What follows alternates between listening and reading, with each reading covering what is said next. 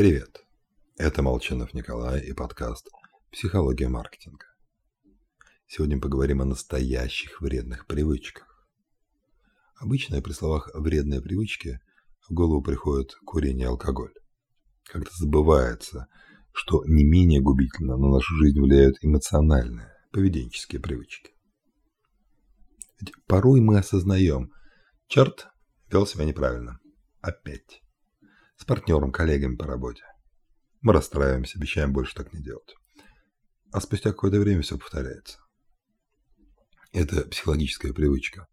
Мы привыкли действовать по определенным схемам, и сломать их отнюдь не легче, чем бросить курить. Особенно опасный шаблон, закрепившийся с детства. Вот лично я, Николай Молчанов, еще в 7 лет написал в дневнике, обещая больше не ворчать. Жизнь меняется, а поведенческий паттерн остается.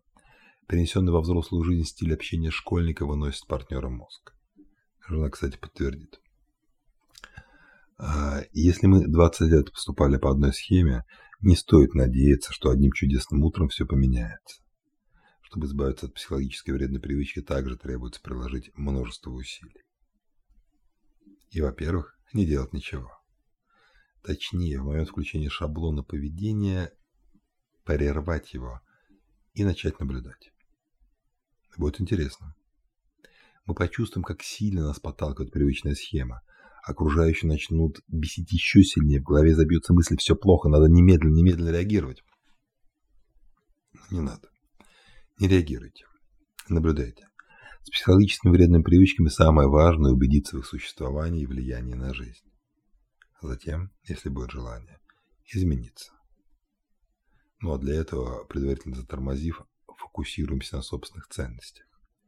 Они, в отличие от целей, постоянно и дают интуитивную подсказку, как нам следует поступить. С вами был Николай Молчанов и подкаст «Психология маркетинга».